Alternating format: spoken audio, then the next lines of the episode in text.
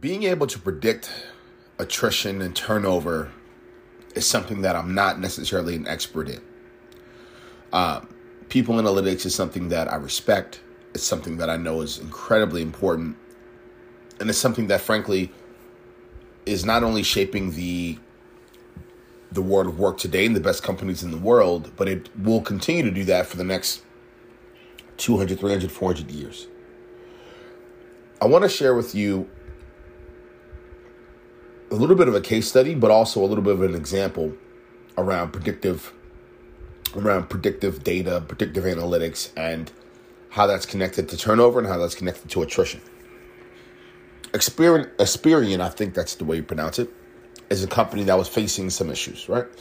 They were facing turnover turnover at all levels of the company. At one point, they were at three to four percent. They were looking at a twelve to fifteen percent turnover ratio in all departments of the company. So at all levels, it could be entry level all the way up to VPs, all the way up to directors, all all the, you know just across the board. And uh, what they did is they decided to build a predictive model that included many attributes. They they figured out 200 data points that they wanted to start gathering employee feedback and data around, and just and just start measuring and tracking. Right. Those attributes can those attributes were team size and structure, uh, supervisor performance, length of commute, and a few other variables. Right? What they realized over time is the following. Once they spent a lot of time understanding certain little nuance variables, right? And not necessarily big variables. Once they started understanding that um, once they started understanding that for team size, for example, that how far away someone was from a decision making structure, how a lack of leadership flexibility that a leader of a team had, or how the overall structure of the communication within that team.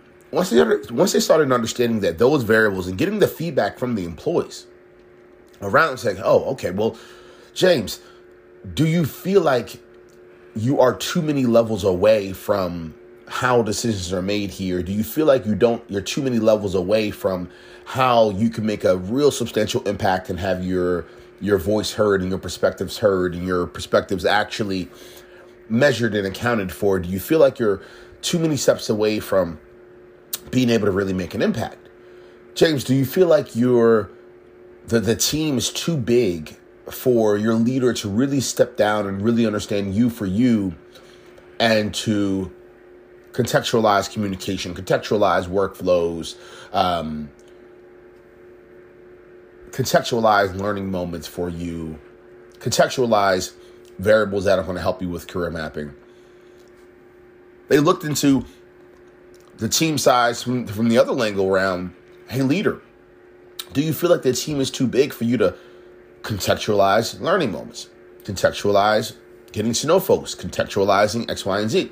Do you feel like the team is too big for you to really keep an eye on how far people are away from decision making? All those good things. Then again, they started also measuring the overall the overall organization from a length of commute perspective. They started measuring and understanding the overall organization from, again, a supervisor decision perspective around who they decided to be and who they wanted to be supervisors by going to the employees and saying, hey, those that have been here over the last 18 months, can you walk me through some of the leaders that we've had in positions here, what you loved about them, what you haven't loved about them, and what you would like to see more in the future? Right? Can you walk me through in a very transparent in a very transparent way, who here is has ever considered leaving based off of the commute being too far? Who here has ever considered leaving based off of, again, the lack of flexibility and empathy and, and, and emotional variables of the of their leader? Who here has considered leaving based off of um, based off of the entire just the structure or the size of the team or the communication variables within the team? Or the way that the team works. and even focuses, right? Like I'll throw a curveball for you. There are many companies that are just heads down on where they want to go with the product, heads down on where they want to go with the service, heads down on where they want to go with the overall organization from what they do financially, right? Their services, their product, etc. I've even heard of companies, and I can make an argument where maybe what you're working on as a company, right? Maybe literally what you're working on as an organization could potentially be less and less attractive for folks. And maybe you need to make some adjustments, switch things up a little bit, right? Like, for example, let's assume my Beyond Brand business works and it starts to thrive and it starts to scale and good things are happening across the board. Let's assume that happens.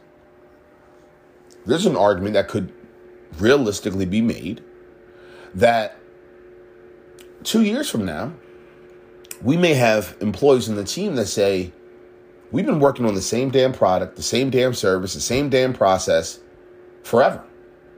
We're looking for something different. We're looking to shake things up. We're looking to bring new energy into our lives.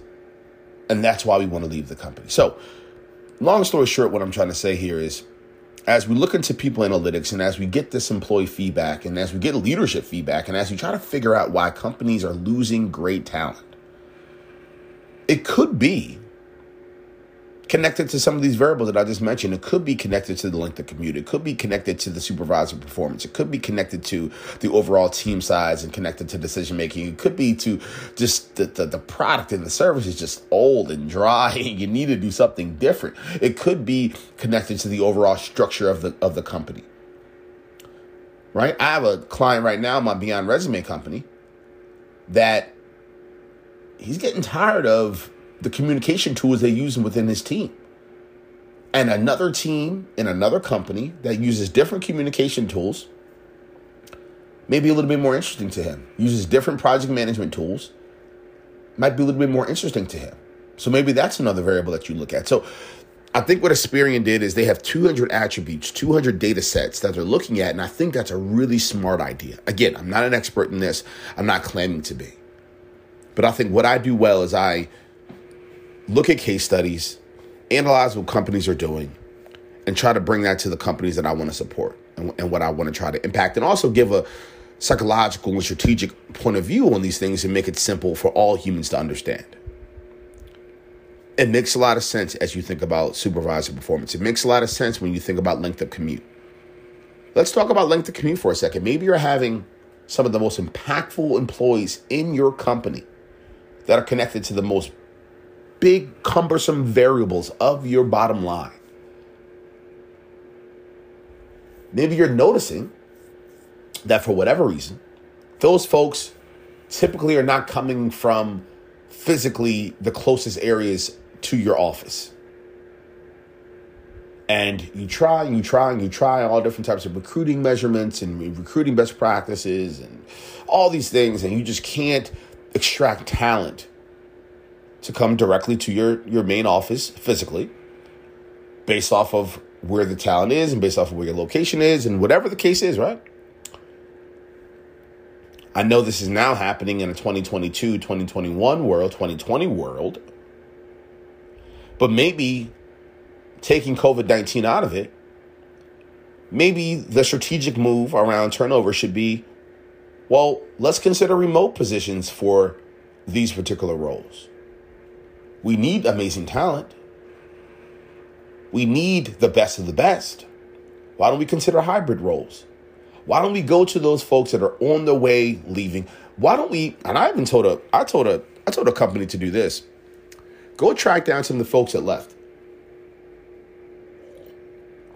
Go track down some of the go the folks that left. Go talk to them. Go ask them directly. Go build a real meaningful relationship. Track them down on LinkedIn. You must have their old emails. You have their phone numbers. Reach out to them as a human being, not as an executive at this company, not as James, the CFO. No. Reach out to them as just James and say, hey, Sarah, how are you? How have you been? How's life? I'm looking for some candid and honest feedback. And you should already have that built into your offboarding. But we all know how life goes. It's hard to collect that data based off of how fast and how uncomfortable folks are leaving and exiting the company. And so I've even told companies and, and, and leaders to do that. Go reach out to a few folks and use that data too. So I think what I'm learning in my career here and what I think I wanted to bring to the table with this particular podcast is there are really nuanced and variable data sets that you want to start to collect ongoing. So you want to start tracking ongoing the length of commute. You want to start tracking ongoing uh, some of these supervisor variables. You want to start tracking ongoing how employees are feeling about the team size and the structure and the tools. And you want to start tracking ongoing how that all is measuring up to their overall happiness. And so if you're starting to have these one-on-one conversations, you're starting to have these surveys and you're starting to look at the data and you're starting to see, okay, hold on, hold on, hold on now, hold on now, hold on now it seems as though 14% of my uh, this company here are starting to become consistently frustrated in certain variables that cross into supervisor performance that cross into leadership style and lack of flexibility and team size and all these variables. If that's the case now it's time to wake up. If that's the case now it's time to say okay we're looking at the data. This has happened for three months too long. What are we going to do now how are we going to make a change? How are we going to do something different? How are we going to be a little bit more predictive before they actually leave? AKA, that would be more reactive. So, I don't know. As always, I'm just a guy with a few thoughts, try to bring value. Have a good day.